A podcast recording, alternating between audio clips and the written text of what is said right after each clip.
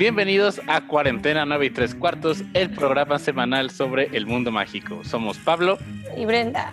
Y semana tras semana estaremos platicando y celebrando tanto las películas como los libros de esta saga que significa tanto para nosotros. El día de hoy estaremos platicando sobre la cuarta película en la saga de Harry Potter. Harry Potter y el Cáliz de Fuego. Híjole, es, es muy buena película, ¿eh? Muy buena teníamos muchas ganas de llegar a esta película. Primero, eh, Harry Potter y el Cáliz de Fuego fue estrenada el 18 de noviembre de 2005. Fue dirigida por Mike Newell, el inglés Mike Newell, y recaudó 896 millones de dólares mundiales, convirtiéndose en la película más taquillera de 2005 y la sexta película más taquillera de la franquicia del mundo mágico. Además, en Rotten Tomatoes tiene un 88% de críticas positivas, siendo la tercera película de toda la franquicia con el mejor tomatómetro, detrás de Deadly Hallows Parte 2 y El prisionero de Azkaban. Primero, ¿recuerdas ir a ver la película al cine o cuál era tu expectativa al ir al verla? Híjole, em, sí recuerdo ir a verla al cine, recuerdo estar en la sala, recuerdo cuando, me acuerdo perfectamente cuando Harry está eh, descubriendo lo del huevo y se está bañando en el baño de los perfectos, escuchar a la gente de ¡Ah! Me acuerdo perfectamente de eso y me acuerdo escuchar, bueno, va a estar raro, pero escuchar el super silencio. Cuando se muere Cedric en la sala, me acuerdo sentir el, la, vibra de uff, porque era la primera vez que veíamos un Avada de que así en es la primera vez que veíamos un asesinato tal cual de mago contra mago así entonces sí me acuerdo sentir como toda esa tensión. La ¿Tú impresión. Yo sí me acuerdo mucho ir a verla nomás primero voy a mandar saludos a algunas personas que están en el chat. Saludos a Febo saludos a Tsiri saludos a Monse a Erika a Elisa al Dorito y a Connie y a Fer eh, yo me acuerdo ir a verla, tardé en ir a verla, me acuerdo, no sé por qué. ¿Neta? Tardé como dos semanas en ir a verla. Eh, creo que ya me acordé. Me acababa de mudar de casa cuando salió la cuarta película. Ajá. Y pues estaba en cuarto de primaria. No era tan fácil como que, ah, pues voy a ir al cine yo solo a ver la película. Pues no, me, llevó mi mamá. Y me acuerdo muy bien que cuando es la escena en que Dumbledore está se está transformando para regresar, mamá se escuchó, ¡Ah! ¿qué es esto? ¿Qué es esto? Ya. Mi mamá se asusta muy fácil con las películas. Y me acuerdo que cuando la vi me gustó mucho, me gustó muchísimo en cuanto cuando la vi. Y caso contrario a los que nos escucharon la semana pasada, de que yo al principio era un detractor del prisionero de Azkaban. ¿Esta te gustó desde el inicio? Sí, desde el principio me gustó mucho el cáliz de fuego. Y. Pero sí recuerdo cosas que yo estaba viendo, le decía, ay, ay, ay, que creo que inevitablemente nos pasa con todas las películas de Harry Potter. ¿Que te refieres a cuestiones de detalles de los libros que no Sí, como que decía de que, ay, ya viene esta parte. Y él. Y, y creo que eso nos lleva al primer gran tema, que es la primera gran omisión. Atención, no estamos aquí para apedrear la película, solo vamos a decir la primera gran omisión de la película, que es el partido de la Copa de Quidditch. Sí, total y absolutamente. Siento que visualmente eso tenía tanto potencial y creo que en cuanto nos meten el tema en la película de que es como un mundial de fútbol, pero Quidditch, todos en la sala estamos de que no mames, a ver el partido, a ver, o sea, todo el mundo ya quiere ver todo eso porque es algo que claramente nos podemos relacionar. Y cuando pasan de que tres pinches segundos del juego estás de, no, no, no, esto, esto no puede ser posible. Y luego en el libro, que lo detallan súper esto y lo otro, y detallan todo lo de Chrome y todo eso, y te quedas de que, no. Yo me acuerdo muy bien de este, me acuerdo muy bien ese momento en que Foch lanza como... Sí, que tiene la varita aquí en la garganta y luego que comience el, partido. Yo sé que, oh, finalmente el mejor partido en la historia de Quidditch de los libros lo vamos a ver en pantalla, totalmente omitido. Pero creo que el diseño de producción de todo lo de la Copa de Quidditch, lo poco que pudimos ver, en efecto está muy, muy chido. Sí, sí. Todas las banderas. Lo poco que vimos estuvo muy padre. La convivencia en las. En, ¡Ay! ¡Qué bonito! ¡Qué bonita! Siempre pasa. ¿La tienes? Los que no saben es que Macho nos acaba de voltear su cámara y vimos su bonita casa. Pero bueno, toda la comunidad que tienen en, la, en el campamento está padrísimo. El hecho de que es una mini casa de acampar y luego es una cosota gigante, que no sé, que es como que sí se ve la vibra que están vendiendo ahí y la gente pintada, todo eso está muy padre, pero siento que de todas maneras te deja mucho de decir, hayas leído o no el libro y sepas todo lo que pasó en el partido, de todas maneras siento que te, te, deja con esta espinita de, oye, ¿qué onda? O sea, ¿qué pasó con el partido? ¿Cómo se ve un partido? ¿Dura años? ¿No dura? O sea, la tensión, la emoción, como que mm, no te deja saborear bien. Sí, es una película que es de, creo que es la, no, no es la única, pero es de las pocas películas, creo que al lado de las seis, de El Mister Príncipe y obviamente la siete parte dos, en que Harry no inicia estando en Private Drive, en Private Drive. Cierto. Está ya en la madriguera y eso es algo importante, que es una película que tiene en cuenta que trae encima un libro de 600 páginas, que es el doble del prisionero de Azkaban. Entonces es una película que sabe que debe ir muchísimo más rápido. Sí, sí. Y empieza esta temática inmediatamente con la Copa de Quidditch, de que es un mundo mucho más grande que la comunidad de magos en Reino Unido. Empieza desde ahí. Ya ves a Bulgaria, ves a Irlanda, para después ir hacia lo que en la película es inmediatamente cuando llegan los alumnos a Hogwarts. Es cuando están llegando los alumnos de Durmstrang y de Bobatons. Es algo que tarda más en el libro. Tienen un tiempo, les avisa a Dumbledore lo que va a pasar. Claro, hay, una introducción, vaya, en el libro, que así podemos saborear que tenemos esta introducción en todos los libros, lo tuvimos en el 1, en el 2, en el 3, y como tú bien mencionaste, en esta película entramos de putazo a, sí. a que ya, ya Harry ya, ya no está ahí, ya no está con sus tíos, ahora está con Ron, y entonces como que creo que desde ahí marca la pauta del ritmo de la película. Como tú bien dijiste, pasa, es un libro de 600, entonces obviamente no podemos caer en los detalles y en Harry está en su cuarto triste, porque, o sea, ¿sabes? Tenemos que, vámonos, estamos en la madriguera y esto y lo otro y lo otro. Entonces, a mí me gusta mucho porque desde ahí te dice cómo va a estar el rollo de la película. Y es la primera película que el equipo de producción verdaderamente consideró dividir en dos partes. No sucedió, pues al final de cuentas, por cuestiones logísticas. A mí, me a mí sí me hubiera gustado, fíjate, verla en dos partes. A mí no lo sé. Como que siento que le hubiera entonces quitado lo especial de las dos partes de las siete. Ok, muy entendible. Ajá. Otra vez la dividieron. En lugar de que cuando supimos que iban a dividir las siete fue como, ¡Oh! ¿cómo? Ajá. ¿Cómo se atreven? Sí. Yo fui feliz de que la dividieran. Ah, yo también. Ajá. estuve muy contenta creyendo. Porque me acuerdo que cuando iba a ser el estreno de las seis, el cual fue pospuesto con el argumento de que debían tener un, un estreno más de verano, todo eso fue antes de que anunciaran que las siete iba a ser en dos partes. Entonces fue como, ah, bueno, pues va a haber dos más. Yo feliz de la vida. Nosotros de que los que quieran, vénganse. Y, creo que algo que es esto de que los alumnos lleguen este, de Durmstrang de Buttons a Hogwarts eh, es el mejor world building que hay en toda, ahora sí que en toda la saga. en, yo creo que en la cuarta película que te dice, este es un, en todos lados hay magos. Y aunque no te diga exactamente de dónde vienen, tú lo, lo intuyes por los acentos, por los atuendos. Sí, físicamente también. Ajá. Sí, creo que está muy padre. Nuestros amigos del norte. Ajá, y aparte porque hasta ahorita no habíamos visto una escuela de magia, aparte de Hogwarts. Entonces, ahí es, obviamente, mientras veíamos la 1, la 2 y la 3, pues sospechábamos, ¿no? De, ay, ¿qué pasará si hay una escuela en tal lado? Y la 4 te dice, si hay, si hay escuelas, aquí están, son diferentes, son diferentes.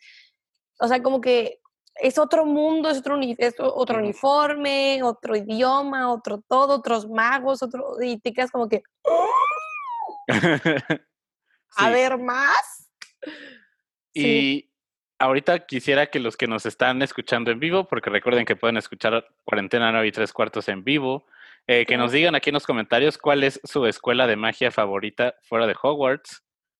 Y creo que algo que sí me causa incomodidad en la, en la película es esto que hayan hecho que Durmstrang sean solamente alumnos sí. y los Barons sean solamente alumnas.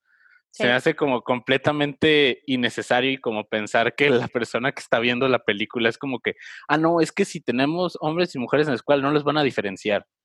Sí, no, no me gustó la verdad eso. Creo que como que dije, ay, qué conveniente, ¿no? O sea, Hogwarts es mixto, el otro son puras morras, el otro son puros güeyes. Ay, sí, ay. Como que no, no lo hace, le quita un poquito ese gramo de realidad. Ajá. De que, pues, las escuelas son mixtas. Entonces, como que dices, ay, sí.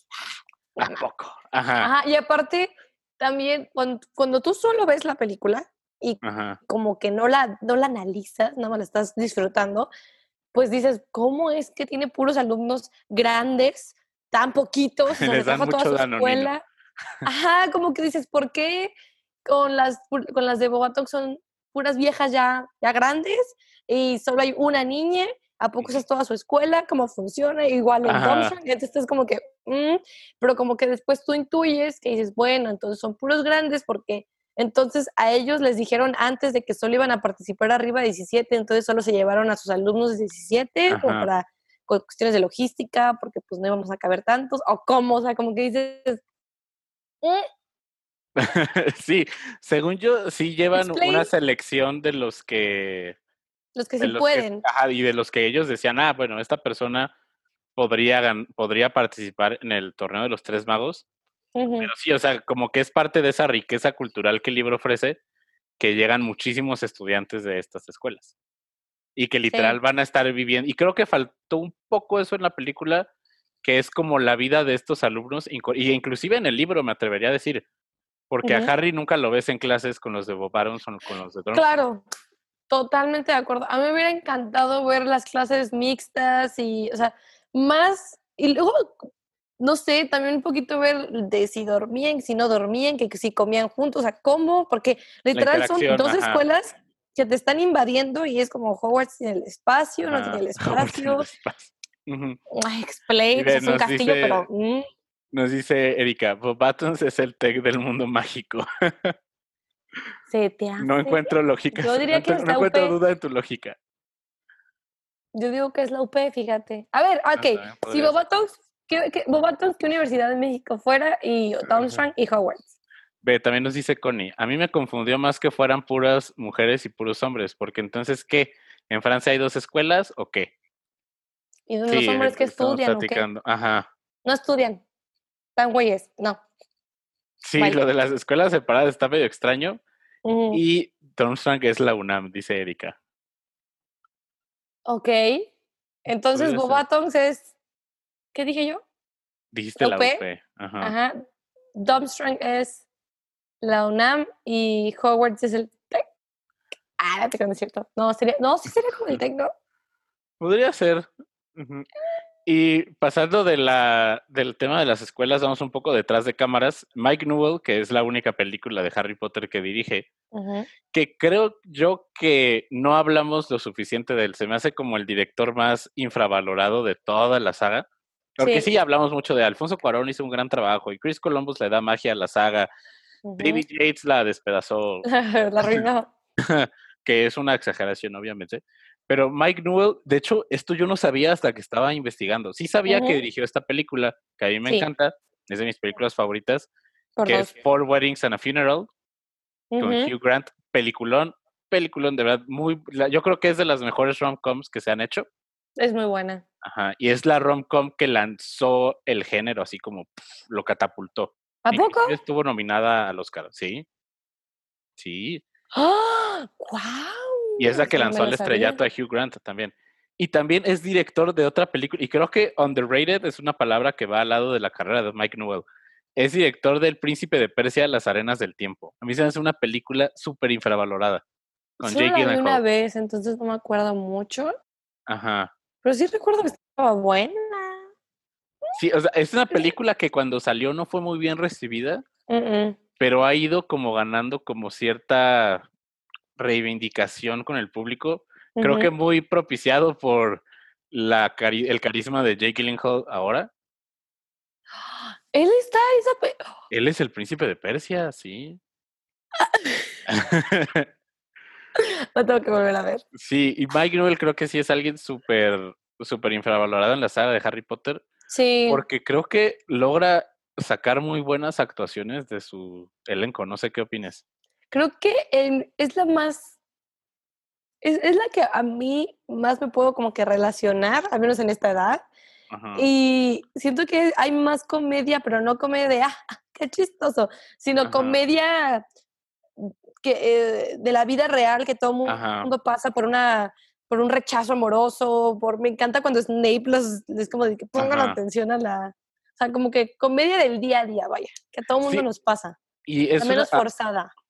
Exactamente, y es una película como que humaniza a estos personajes todavía más y es la que mejor presenta esa transición de ya no son niños, ya son adolescentes, están empezando a tener problemas de adolescentes y platicaba justito, eh, yo la vi creo que el sábado o algo así, te mandé un mensaje, la voy terminando de ver, creo que con la palabra que me quedo es como la película más edgy de toda la saga, como... Sí como la que más estira ese, ese parámetro de lo que es una película de Harry Potter.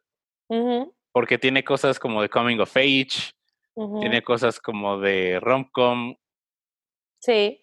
Ajá, y es algo que a lo mejor las otras no hacen tanto. Sí, sí, aparte creo que esta película deja de lado, o sea, sí tiene la magia, obviamente hay magia presente todo el tiempo, pero también se mete mucho en hacerla una película del día a día, como tú bien dices, una película normal, no necesariamente una película de Harry Potter, sino tiene de todo, de todo esa película.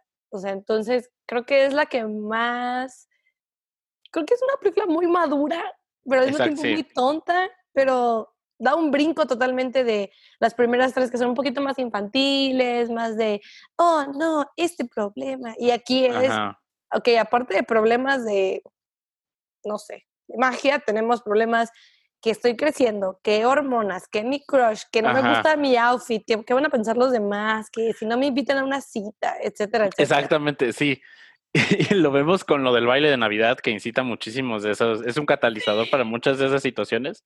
Totalmente. Y me voy a leer algunos comentarios. Nos dice John, Prince of Persia, primera película basada en videojuegos que en verdad es buena. Muy bien, totalmente de acuerdo. Carla dice, mi sexual awakening fue cuando vi a Harry en el baño de prefectos. Eh, Erika dice, sí, esta fue la etapa Evo trying to be cool de las películas. Sí, es como la película como, sí, Prisionero de Azkaban visualmente, pero creo que temáticamente Cáliz de Fuego es como, soy la película más diferente. Sí. sí, totalmente de acuerdo. Todo ese drama adolescente balanceó muy bien el drama adolescente, que era muy importante tomarlo, o sea, era imposible no tener Harry Potter sin tener un poco de la crisis existencial de los personajes, que aparte de que sí tienen que lidiar con Voldemort y sí tienen que lidiar con salvar al mundo mágico, pues también tienen que lidiar con sus propias crisis de adolescente que todo el mundo tiene. Y creo que se representa eso muy bien en una escena en que están Harry y Ron buscando pareja para el baile de Navidad. Sí. Y le dice Ron de que enfrentaste a un dragón y no puedes invitar a alguien al baile. Chica, sí. Dile que prefiero al dragón. Prefiero a los dragones. Ah, es buenísimo. Sí. Y es algo que sí, es un tema constante a lo largo de toda la película. Sí, y, lo maneja muy bien, ¿sabes? No te cansas, no te aburres, no dices de que, ah, ya típicos niños sufriendo. No, como que los disfrutas con ellos y estás sufres con ellos. Ajá. Entonces, a mí me gusta mucho y aparte la escena que me encanta es cuando McGonagall les enseña a bailar Ah. Y aparte, porque reflejan muy bien la pena que es a esa edad tener que bailar con una profesora frente de todos. Entonces, Ron lo hace increíble que pon la mano en mi cintura. ¿En dónde? ¿En dónde? en mi cintura. Buenísimo. Ah. Y sí, va todo esto que es una película, creo que es la película que de las que hace más crecer a estos personajes, porque ahora sí que Harry se enfrenta a pruebas que son, primero, para mayores de 17 años, pero pruebas que de verdad ponen en peligro su vida. Sí, cañón. Ajá, o sea, no cualquiera va con... Me encanta que hablamos de esto como hechos históricos puestos sobre piedra. Claro. cuando Harry se enfrentó al dragón. Híjole. creo que es algo que se queda a lo largo de toda la película.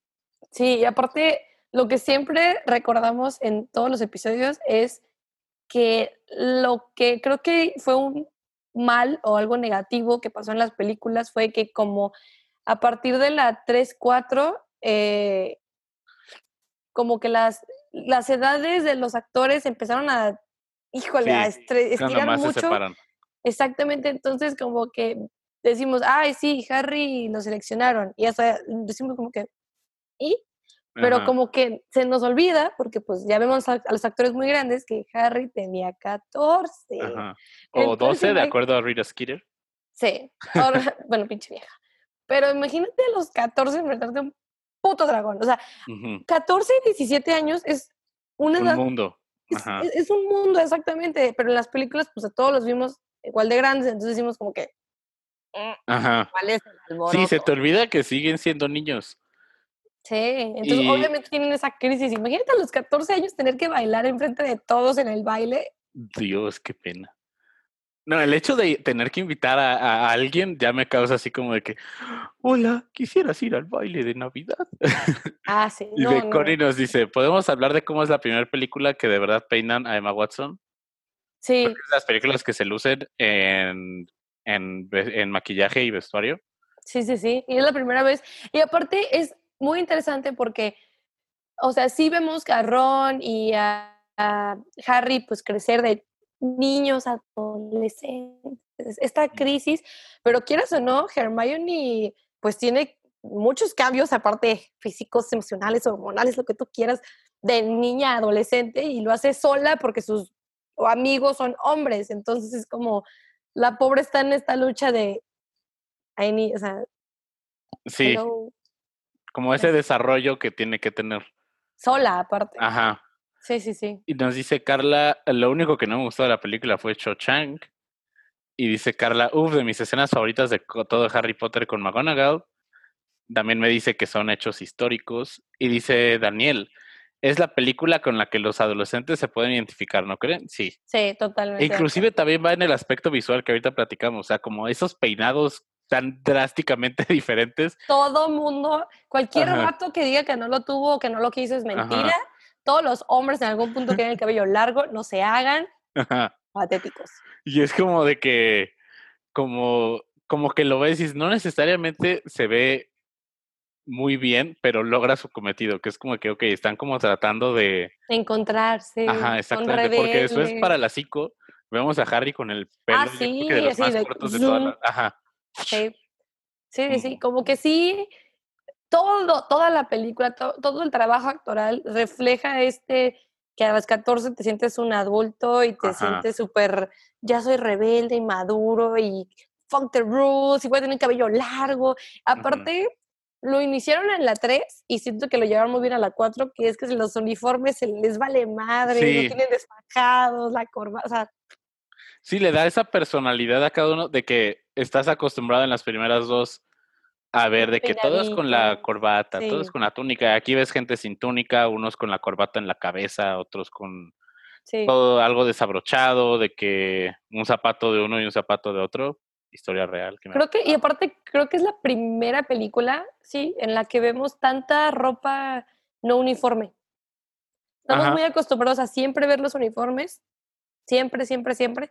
A excepción de la 3, que vemos, pues obviamente que Harry y Hermione tienen ropa normal. En el DF se le dice ropa de calle, entonces, sí, así le decimos ropa de calle. Cuando no es uniforme, es ropa de calle. Ropa para salir. No, ropa de calle. Entonces, en, esta película vemos más que los uniformes. Y también, y nos dice Lisa, Cuarón hizo ese cambio de vestuario, sí, claro, lo platicamos también el capítulo pasado. Este, y también vemos más versiones de los uniformes de Hogwarts precisamente en las pruebas, que a mí se me hace súper interesante y siempre he tratado de conseguir, y no estoy en que no existe, eh, la, ropa que tiene Harry para, para la primera prueba, que es como mitad rojo, mitad negro con el escudo de Hogwarts. He buscado uno mitad verde, mitad rojo, no existe, como si fuera algún campeón de Slytherin. Y creo que en diseño de... No hay. No, no hay, no existe. Creo que en diseño de vestuario se lucen muchísimo en esta película. Sí, totalmente. Aparte, eh, podemos, en, esta película se pudieron lucir más, ¿sabes? En, en, en, la primera y dos, pues uniformes, finito, ¿no?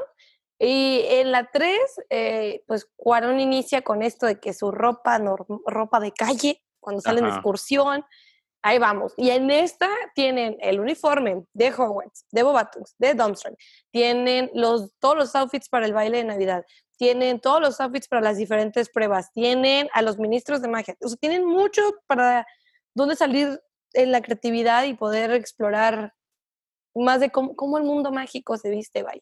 Exactamente. y también algo que, hablando de todo esta como de tantas cosas que vemos, eh, que algo que también me gusta de la película y es una temática que va a lo largo, ahora sí que se toma bastante por el hecho de que es el torneo de los tres magos, creo que es la película menos harry-céntrica de todas las películas. Sí. Harry siempre va a ser el personaje principal, siempre lo vamos a seguir a él, pero siento que hay muchísimos más factores en juego y como muchos más subplots que hay a lo largo de la historia. Sí. Que es como Harry no es lo único que hay en este libro. Está toda la historia de Barty Crouch. Uf. Está el torneo de los tres magos. Eh, lo de Winky, que no está ah. en la película. Lo mejor. Ajá. Todo este plot que hay, que saben que está algo pasando, y que Dumbledore lo sabe. Y ahorita vamos a pasar lo de Winky, pero lo de Dumbledore es algo que me acordé. Creo que Michael Gambon es hasta esta película en donde encuentra ese Dumbledore. Sí. Y es casi hasta el final, porque ahorita lo, nos puso Carla en, los comentarios. Harry, did you put your name in the goblet of fire? Que es esa ah, famosa línea que dice, lo dijo calmosamente. Sí, calmadamente. calmosamente llegó Dumbledore. Calmadamente. Y que lo agarre de, ah, Harry, Harry. O sea, como que es ese Dumbledore, como que de ver a Richard Harris en la 1 y en la 2. En la 3, que Michael Gambon casi no sale. Y en la 4 verlo tan energético es como de, ah, ¿qué, pasó? Que se echó un 5 hour shot energy el Dumbledore o algo. ¡Vámonos! Sí, totalmente de acuerdo. Y aparte es, como tú bien dijiste, cuando los personajes que rodean a Harry tienen sus propios problemas y podemos verlo, o sea, podemos ver la crisis de Ron, podemos ver la crisis de Hermione, o sea, como que entendemos que hay problemas más, aparte de Harry Potter y hay más cosas pasando, entonces eso a mí me gusta mucho porque le quita el spotlight tantito y nos da como que un descanso de siempre ver a Harry sufrir. y es como que Harry es importante, pero no tanto. Ajá, we get it, pero no es el único en la historia. Y ve, dice Lisa, el Pensive agrega un buen al timeline. Esa, claro que sí. Esa creo que es, y esa escena en, el, en, la película me encanta, la del pensadero. Me encanta. El hecho de el trabajo que hay con ver a Michael Gambon más joven, a, Brendan Gleeson, ver a David Tennant, fans de Doctor Who. David Tennant es. Yo después capté, dije, ese güey se me hace conocido. Ya como después de las mil veces que la vi. Ya fue como, ¡ah! Y es este doctor, ya. Yo, yo vi primero la película, después empecé a ver Doctor Who. Y lo relacionaste. Y yo pensaba que, ah, ese es el Barty Crouch. Ajá, no, y que ves, ves su rango actoral tan diferente que es como el doctor. Aparte, todos intentamos el de la lengüita, todos. Si alguien me dice que no es cierto, es mentira. Todos fuimos al espejo a hacerle la lengüita. Y ve, dice, dice Laura, sí, siento que en las primeras tres todo el enfoque era en Harry y lo que pasaba. En esta abren mucho más el scope a toda la historia, totalmente de acuerdo. Carla dice, hashtag calmosamente. y Erika dice, el pensadero en la peli está súper bien hecho, nada explotado, pero nada explotado, pero súper bien hecho. Sí. Sí, muy sutil, su momento, no abusaron de él. Sabes que es exposición, pero lo hacen de una forma tan orgánica que es como de que, ay, ahorita me acordé de algo más a lo que voy a ir. Sabes que Harry entraría al pensadero. El personaje ya está tan bien ah, estructurado. Ah, claro. Y dices, claro que va a ver qué es esto. y es algo... Súper curioso, ya sabemos que no, no debe ser como, ¿qué es eso? Oh, bueno, me ah, voy. Ajá. Deje, cierro la puerta, señor. Ajá, con permiso, ¿eh? Y creo que y también creo que esto lo hemos platicado. Que muchas veces se extraña como ese sarcasmo de Harry, esa actitud de los libros. Sí. Y creo que el Harry del Cáliz de Fuego es el Harry que más se parece al Harry de los libros. Sí. Porque, por ejemplo, me acuerdo muy bien una escena en que en que está con está con Neville cuando le da las branquialgas. Ah, sí. Y que dice, "¿Y me lo dices ahora?" ¿Y me lo dices ahora? Ajá, o de cuando está cuando está con Cedric y algo le contesta como con sarcasmo y es como que ese es el Harry de... Creo que es cuando le pregunta cómo estás, cuando se lo encuentra en el puente. Ah, sí. De que, ah, bien, ¿y tú? Ajá, pero... que le dice como increíble, ¿por qué preguntas? Algo así. Pero súper, es, ese sassines que Harry tiene que... Mm, mm, mm". Exactamente. Eh, y ahora eh, las actuaciones de la película. Eh, mi actuación favorita de la película bueno, más bien, ¿por qué no empezamos con tu actuación favorita de la película? Mi actuación favorita de la película es Neville. es un personaje que ni sale en la película bien, pero siento que le dan ese spotlight que siento que se merece y más porque vemos, uno, nos, nos, dan un scoop a la maldición Cruciatus, que es con lo que los papás de Neville pues sufrieron. Y que se lo hayan hecho enfrente a él a mí se me La persona que se lo hizo a sus papás. Exactamente, se me hizo. Más fuerte.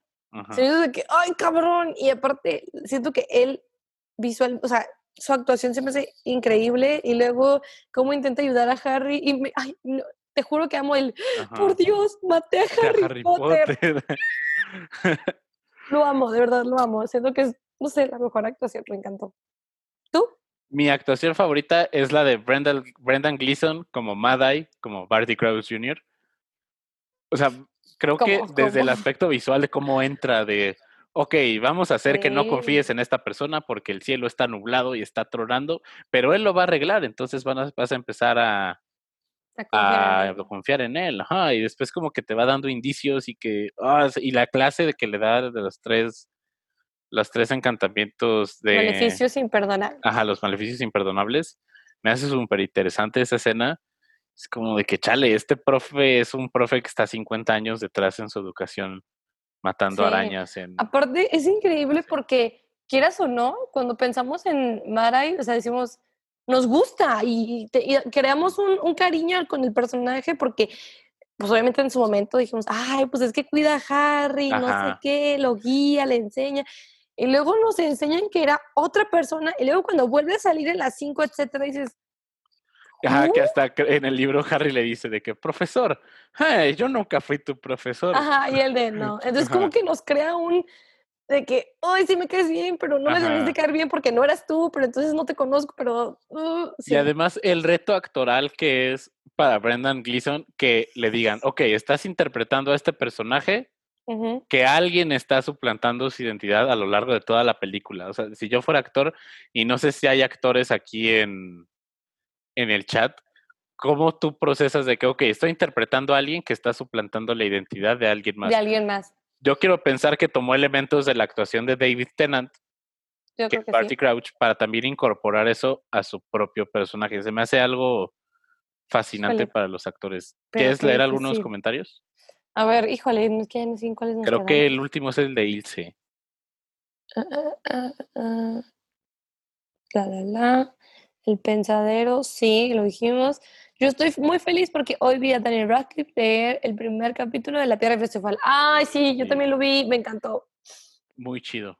Sentí súper bonito. Y aparte me daba ternura escuchar de que los camiones y todo eso. yo de, oh, qué cute. Todos estamos en cuarentena. Nos está ayudando. Luego dice, Carla, creo que de las escenas que más me impresionó con todo el diseño de producción fue la del baile. Uf, sí.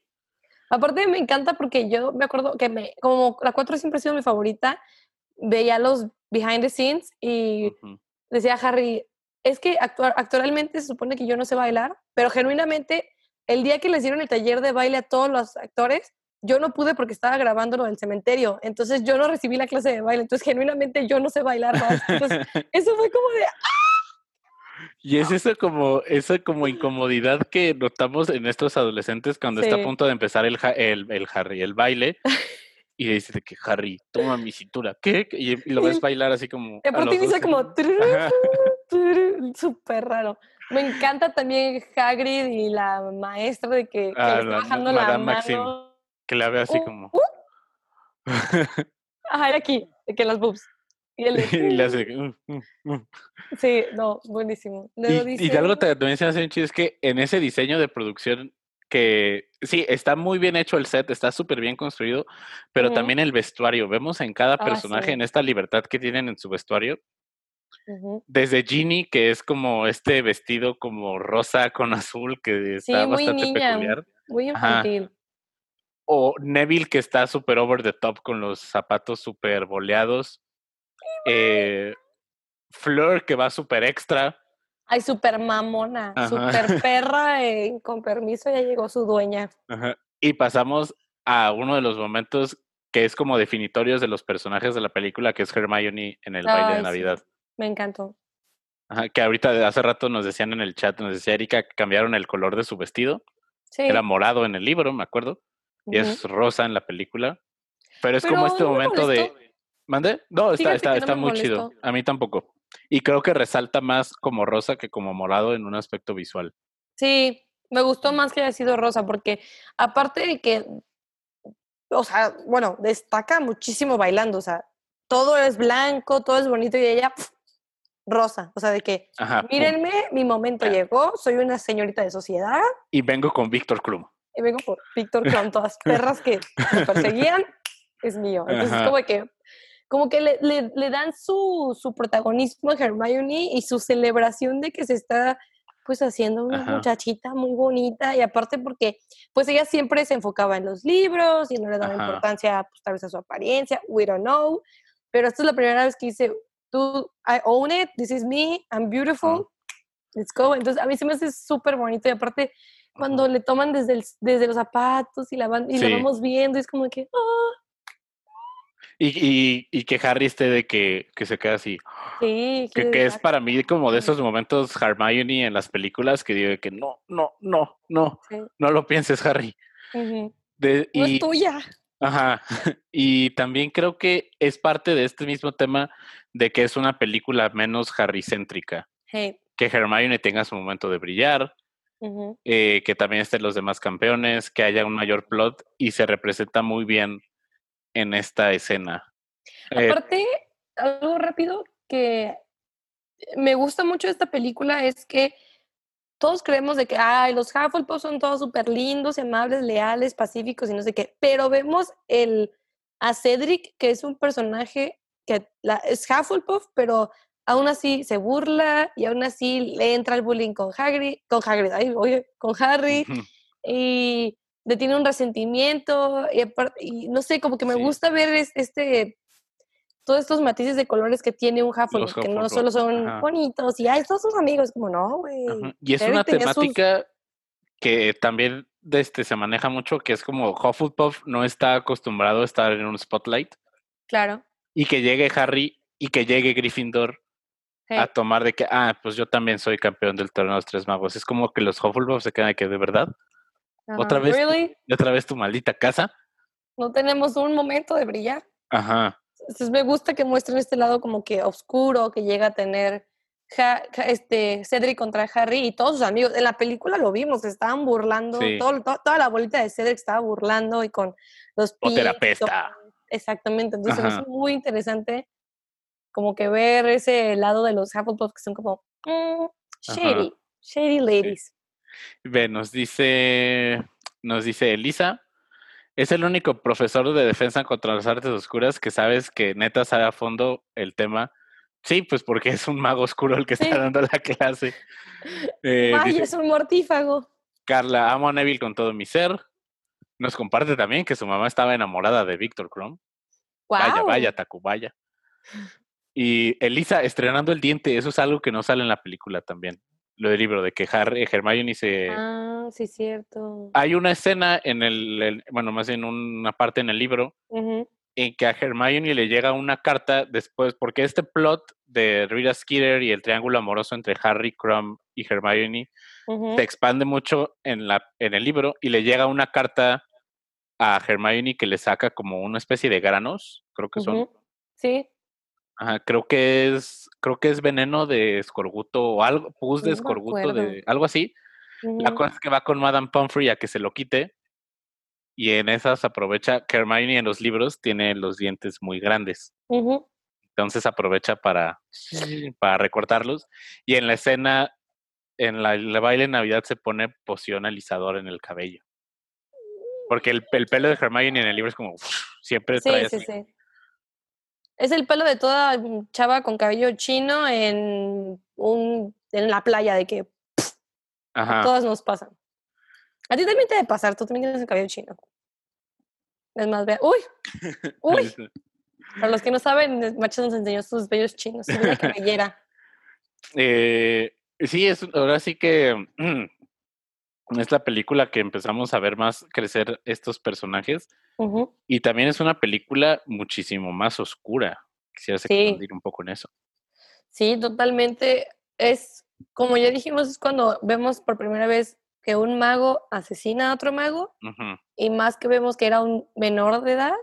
Entonces es como que la, como que nos muestra así en vivo eh, cómo la maldad de Voldemort no tiene límites, porque eh, conocemos asesinos o cosas que es como, ah, mujeres y niños, no, niños, no, pero Voldemort es me vale quien se enfrente contra mí, sea hombre, mujer o niño, todos. Le voy parejo. Entonces, como que cuando lo piensas así, te muestra un, una ideología de Voldemort muy fuerte y cómo desde ahí te está diciendo el genocidio, órale, vámonos, me vale quien seas. Súper oscuro de que diga, mientras tú no estés de acuerdo a mis estándares, vas a desaparecer.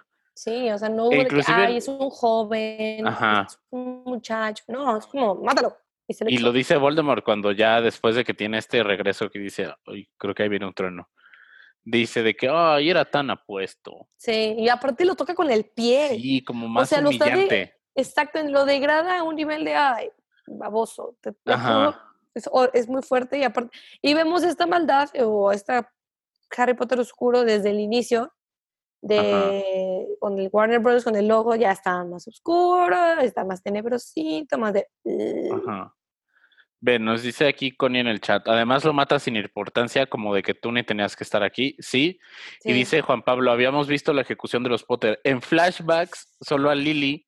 Sí. Pero, de no una vimos forma. Un, no vimos un yo te ataco a ti, literalmente. Vimos nada más un resplandor y fuimos.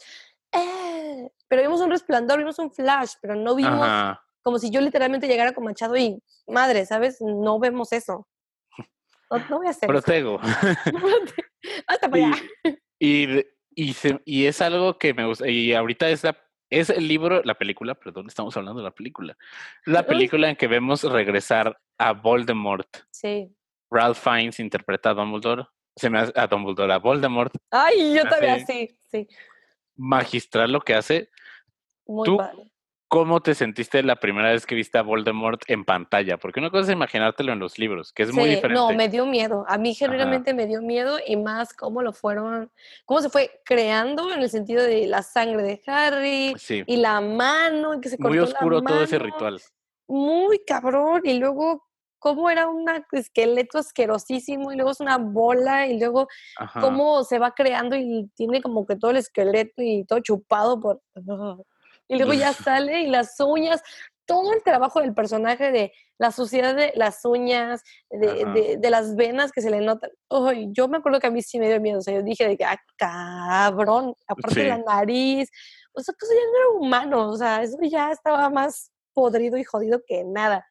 Y dices, ay, Jesús mío como que la referencia que teníamos de Voldemort, en, así verlo en pantalla solamente lo vimos en la piedra filosofal. Ajá, y lo vimos como un, ser humano, lo vimos como un hombre, o sea, sí, estaba atrás de otra persona, we get it, pero de todas maneras, pues tenía facciones de... De humano, ajá. Ajá, y luego sale todo sí, esa, esa, es como la reacción que tienes. Y a mí la, la escena que me causa como más no necesariamente temor, aunque sí llegué a tener mis pesadillas de chiquito. Ah, yo también. Como incomodidad es esa escena justo cuando Voldemort te, está, cuando desaparece el caldero y ah, está como en esa mucosidad que le está saliendo como la columna vertebral. Y, ¡Ay, sí. sí, y que está todo chupado de los cachetes y que como que Ajá, esa, esa transición que hay de las manos. Sí, sí, sí. Y, y ese momento que abra así los ojos es como todavía más impactante de que ¡pum! Estoy de vemos la diferencia en los ojos. Porque cuando la última vez que vimos a Voldemort tenía los ojos rojos, como están en el libro. Y cuando regresa en la 4 tenía los ojos verdes, que es... Decisión artística de los creadores. Que a mí, a, mí, a mí no se me hace mala que no tenga los ojos rojos. Creo que hubiera sido muy extraño y hubiera sido como... No sé, no... Voldemort Entiendo o me, imagino que J.K. Rowling en el, libro los puso los ojos rojos porque rojo lo, tenemos muy asociado con la maldad. Make sense. Pero siento que en el mundo de Harry Potter, rojo lo tenemos asociado con Gryffindor, no con la maldad. Y el verde, quieras o no, sí. O con los vampiros. Ajá, imagínate estar viendo a Voldemort y que dijera, ay, es un vampiro. Sí. Ajá y ahora sí que sí, entiendo como que esa decisión. Sí, no me molesta. Y yendo un poquito antes, eh, de las tres pruebas que vemos en la película, ¿cuál es tu favorita? Me encanta la del dragón. Voy a decir la misma. Me fascina, me fascina que se salgan del como Sí, y eso es algo, eh, no sé si estés de acuerdo conmigo, es de esos cambios de libro a película sí. que entiendo, que celebro y que disfruto.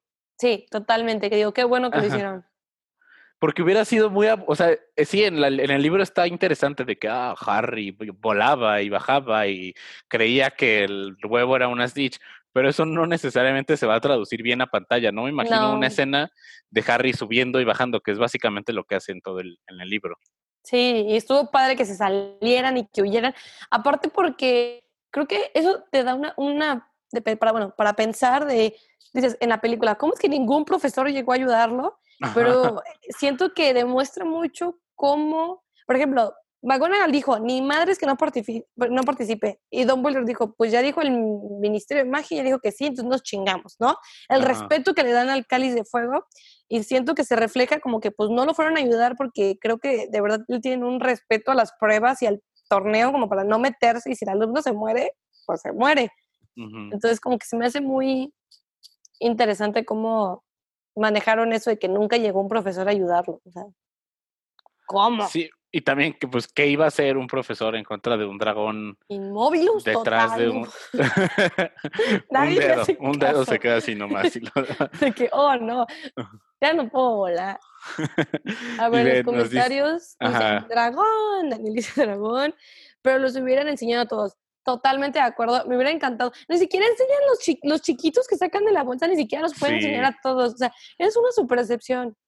Como que uno espera ver a todos. O sea, no Debe haber, debe haber artes conceptuales de los dragones. De todos, claro, y ver un poquito de cómo los demás los enfrentaron. O sea, nada más vemos a Harry, y, y eso es algo que no me gusta mucho, que en la primera, nada más vemos a Harry cómo los cómo se fue con el dragón, pero me hubiera encantado mínimo ver a Flor salir al pedo y ver al dragón, no sé, como que... Ajá, y en el libro solo los escuchamos, tampoco los vemos. Tampoco, entonces como que... Ajá. Y, y, eso hubiera sido bienvenido, como una narrativa de, ah, ok, vamos a ver, vamos a ver las, la prueba desde fuera del punto de vista de Harry. Claro, o sea, ¿cómo los demás te tuvieron miedo? ¿No tuvieron miedo? Yo quiero ver cuando Cedric convierte una piedra en perro. o de que creo que Chrome rompe la mitad de los huevos del dragón y por eso le quitan puntos. Creo que sí. Creo que es Chrome o Flor, no me acuerdo. Pero hay alguien que le penalizan puntos por romper la mitad de los huevos. Ajá, sí, sí, sí. Sí, eso me hubiera encantado. La segunda prueba se me hace bien chistoso en la película. No me acuerdo si en el libro es igual, pero que tengan un graderío en el lago. Sí. Para que la gente vaya, es como de que. ¿Qué ves? ¿Qué van a ver? Ajá, cuando entran y cuando salen. ¿Qué ves? a menos que hubiera algún encantamiento como de una pantalla gigante, algo así. Eso hubiera estado un poco más interesante o una narración, algo, ¿sabes? Algo, pero tanto en el laberinto como en el... ajá, en el lago, es que... En el lago como que, híjole, digo, güey, ¿a qué voy a ver una hora el agua? ¿Sabes? Como eh, que... Mm, inclusive para dar contexto, en el libro sí va la gente, están en la orilla del lago, no están en un graderío. Y no lo ven porque Dumbledore tiene que platicar con el rey de los de las criaturas del lago sobre lo que pasó abajo. Y él es el que le dice, no, es que Harry fue noble y se esperó. Pero la o sea, ¿a qué iría la gente? No, no entiendo. Te lo juro que la veo y eso sí me deja como. Sí. Mm, ¿De verdad? ¿No se ve el agua? ¿Una hora? ¿De verdad? Y, y nomás de ir a gritar de que, ¡eh! Y ni te escuchan, ¿sabes? están en el fondo del mar. y que salgan y, ¡uh! ¡uh! Y ya. sí, no. Como que no. Siento que lo pudieron haber resuelto un poquito mejor. Con un encantamiento pantalla gigante. Oye. Pues, ¿por qué no? Plasma, algo, lo que sea. Para echar el coto y chismear en el graderío. no. Perder clases. Ah, no, las pruebas eran en sábado, ¿verdad? No me acuerdo, creo que sí. Sí, creo que sí. Ni para perder clase. Para echar apoyo mm. moral, dice la Iconic. También. Mm. Y la tercera prueba, oh, eso sí en la ah. película, no. Muy chafa. Sí. O sea, tiene sus uno que otro jumpscare de uy, se movió, uy, el viento, uy, esto, pero pues supone que es, es, la tercera, es la última, es la más fuerte, es la más horrible y culera de todas. Y como que yo esperaba más, más miedo, más, realmente un reto, ¿sabes? No solo caminar y el viento me lleva, uy. Sí.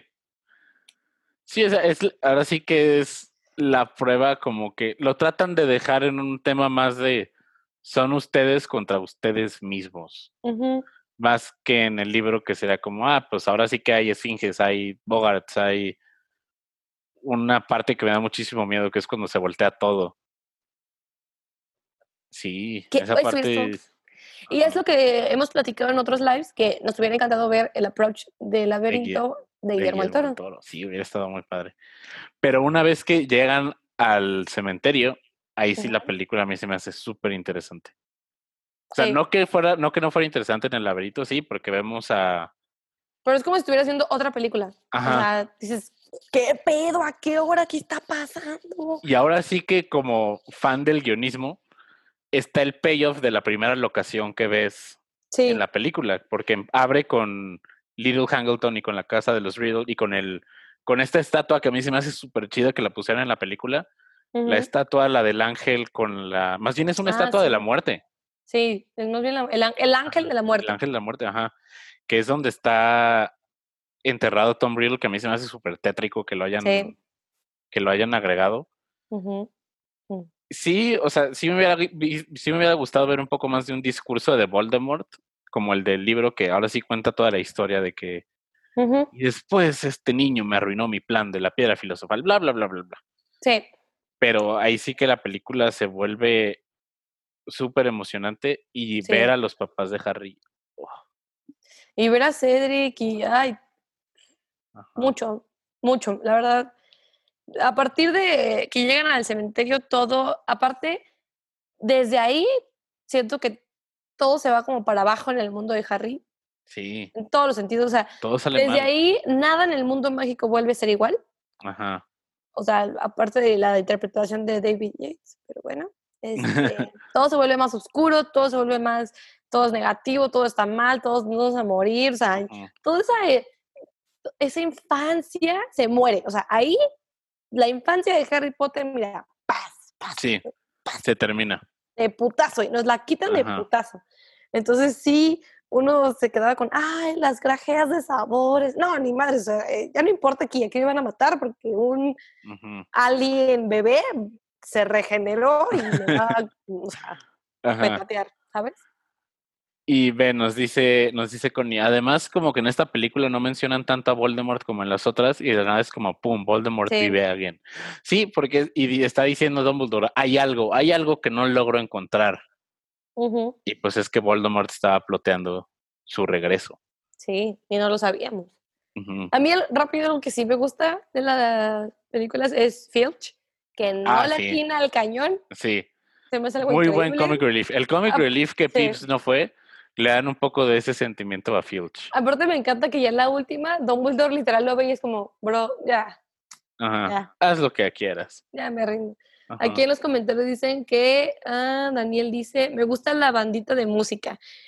Siento que esa tonadita la podemos escuchar en cualquier lado y Harry Potter, las pruebas, o sea. Y de hecho, y es la primera película que John Williams no es el compositor, ahora es Patrick Doyle. Sí. Ajá, y es, y es un soundtrack que a mí me encanta, desde el desde el, de la copa de Quidditch, la, la, música que hay en el baile de Navidad, eh, que no estuvieran las brujas del libro, se los perdono porque está chida la canción de mamá, mamá, mamá. y, y también el, la marcha de Hogwarts. Sí, se me hace un muy, muy buen score de Patrick Doyle. Sí, lo hace muy bien, lo hace muy suyo y muy diferente a lo que ya habíamos escuchado. sí, porque al principio su consigna había sido replica el trabajo de John Williams y pues él dijo, no, pues no puedo hacer eso, es John Williams. Mi madre. Ajá. Entonces, lo suyo. Eh, estoy pensando algún otro tema del cáliz de fuego. Mm, Ah, de la película, porque estamos hablando de las ah, películas. Nos hemos desviado un poco con los libros, pero de las películas. Ajá. Estoy pensando, mm. estoy pensando. El final. Ah, nos quedan dos minutos. ¿Por qué? Yo me contaban cuatro. Uy, dos minutos. Ajá. Amigos, nos ha beneficiado mucho que dure una hora. Acaben de aclarar eso. Ah, sí. Digo, por nosotros nos quedamos aquí una semana hablando, pero el final, se me hace a mí súper, como que es esa película de Harry Potter que el final no termina en una nota alta, termina en una nota baja. Sí. Y eso se me hace muy chido.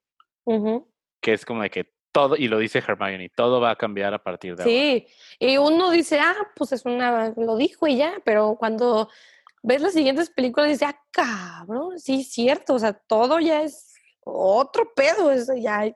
Ajá. Entonces, me gusta, me hubiera gustado que, ya ves que Harry les regala a los hermanos sus ganancias. Ah, sí, que lo hubiéramos visto. Sí. Eso hubiera estado padre porque como que entendemos un poquito más lo que nos lleva a las 5 y luego lo que nos lleva a las 6, como hubiera sido un buen puente, pero pues no estuvo. Ves, si se acaba el live stream, lo terminamos en Zoom, los últimos dos minutos. Sí. Ajá. Este, pero amigos del live stream, muchas gracias por unirse. Recuerden que pueden escuchar cuarentena 9 y 3 cuartos, eh, martes o miércoles, todavía no sabemos exactamente qué día, depende de muchos factores. Sí. Pero martes o miércoles a las 9.45 de la noche. Eh, la próxima semana vamos a hablar de la Orden del Fénix. Creo que no tan bien recordada, pero he estado leyendo algunas cosas y hay gente que la considera como la joya oculta de la saga. Veremos qué tan cierto es eso. Y muchas gracias por unirse a la transmisión en vivo de Cuarentena 9 y 3 cuartos. Muchas gracias. Yo también los amo. Es que Instagram nos corta. Ahora sí, seguimos acá. Eh, de lo que estábamos hablando de sobre los hermanos. Ah, sí, que sí, a mí, claro, a mí también me hubiera encantado ver a, a Harry darle el premio a Freddy George. Porque sí tiene su payoff en la 6, cuando ves la tienda de los Weasley Sí, sí, sí. Aparte como que entiendes lo avergonzado que se sentía Harry con recibir el premio, porque él no lo quería y él decía que no debía ser para él y se lo quería dar a los papás de Cedric, pero pues las reglas son las reglas, él ganó y se lo tuvieron que dar, pero me encanta que dice, no, no quiero, no puedo tenerlo, o sea, moralmente.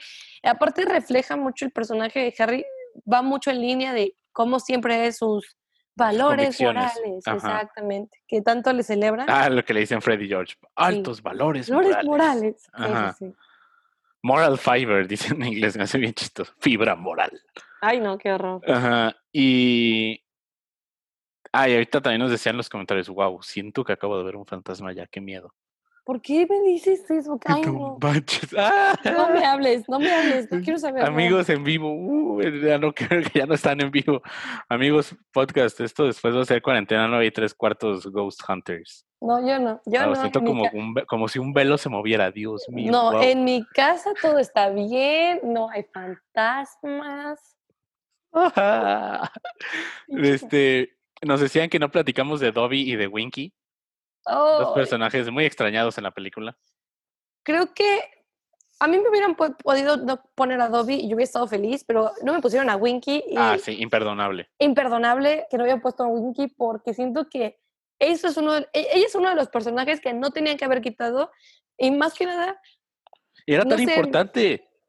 Me faltó todo el monólogo de Barty Crouch al final. Yo sé que no pudieron haber puesto todo, lo entiendo, pero pudieron haber puesto un poquito... Una escena de flashback. Sí, algo, algo. Pero que él narrando todo y, ver a Winky de que no. Y ver el cambio con su mamá en Azkaban. Todo. Cuando, no, cuando yo leí de que la mamá se había cambiado por su hijo para ella morir sola, enferma, en Azkaban, dije, jamás voy a oh, entender el amor de madre. Ay, es el, timer. Dios. Está. No, me, no. No, no, no es algo que jamás voy a, a procesar, de verdad. Y que el, el hijo hubiera, estaba como, pues, embrujado, drogado. Sediento de poder, hipnotizado por Dumbledore, controlado totalmente. Sí, sí, es algo me que... Faltó. Me faltó Winky y aparte porque de los elfos domésticos hasta el momento solo tenemos a Dobby y... Y a Creature. Y no, bueno, que lo vemos después, ajá. Ajá. Y Adobe pues no amaba a su familia y sufría y ni quería ser elfo doméstico y lo que tú quieras, ¿no? Entonces como que asumimos que todos los elfos son así y con Winky vemos realmente la crisis que viven muchos elfos de que en realidad ellos sí son devotos a sus amos y aman lo que hacen y no lo cambiarían por nada y hasta en las buenas y en las malas van a estar ahí y creo que eso nos faltó como para poder tener un espectro de personalidad completa de todo lo que viven los elfos. Sí, porque vemos a Dobby que es como el elfo que está totalmente de un lado del espectro y Creature que está totalmente del otro lado del, del espectro. Nunca vemos como ese punto medio que sería Winky. Sí. Eh, creo que ya llegamos a... A la hora sí, yo creo que ya. Ahora sí que la próxima semana estamos platicando de la Orden del Fénix. ¿Qué es lo que más te emociona de platicar de la Orden del Fénix? Creo que me gusta platicar, lo que, lo que más estoy de que, uff, ya quiero hablar del tema, es de nuestra famosa, querida, amada, respetada, valorada Umbridge. Claro que sí. ¡Ay! Le sale igual, Amigos, le salió igual, guacala. sí, yo también quiero hablar de ella. También quiero hablar de ella. Tengo mucho de que hablar de esta mujer. y, y de lo que siento que es como, o sea, entiendo, es de las películas que más detalles da y más descripción da, pero me hubiera encantado ver a Ron de prefecto. Ah, y me hubiera encantado las tryouts y que quedó en, en el equipo de... Su nueva barredora 13, creo que es. Ajá, entonces como que eso digo... Mm. Luego también el, el Molly contra el Bogart.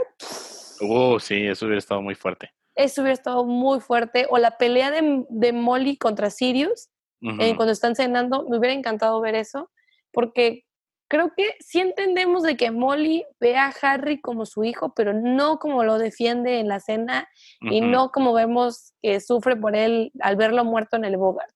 Entonces, creo que eso me, me faltó y de lo que me gustaría hablar la próxima semana. ¿Tú? Eh, creo que lo que más me emociona ver es esta temática de cómo, sí, de, de Umbridge, pero también de Fudge. Ay, Fudge. Como Fudge en El prisionero de Azkaban es como, Harry, no te preocupes, yo soy tu amigo. No pasa nada. Y en las cinco es, vete a Azkaban, eres un peligro, eres una amenaza. Sí.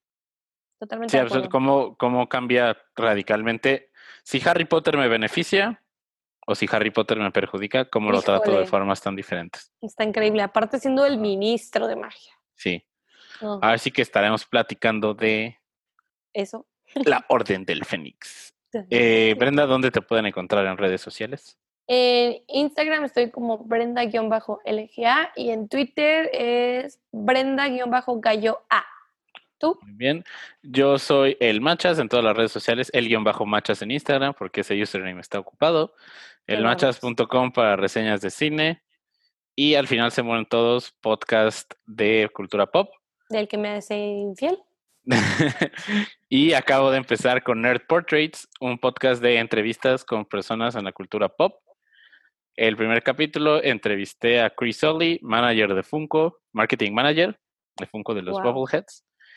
Y el segundo episodio va a ser con Mark Searby, que es crítico de BBC Radio, ahí para que lo escuchen. Wow. Así que estén al tanto. Increíble. Y vamos a tener que volver a hacer el. Esa voz hermosa que escuchan en este podcast la pueden disfrutar. claro, tu voz es maravillosa. Muchas gracias.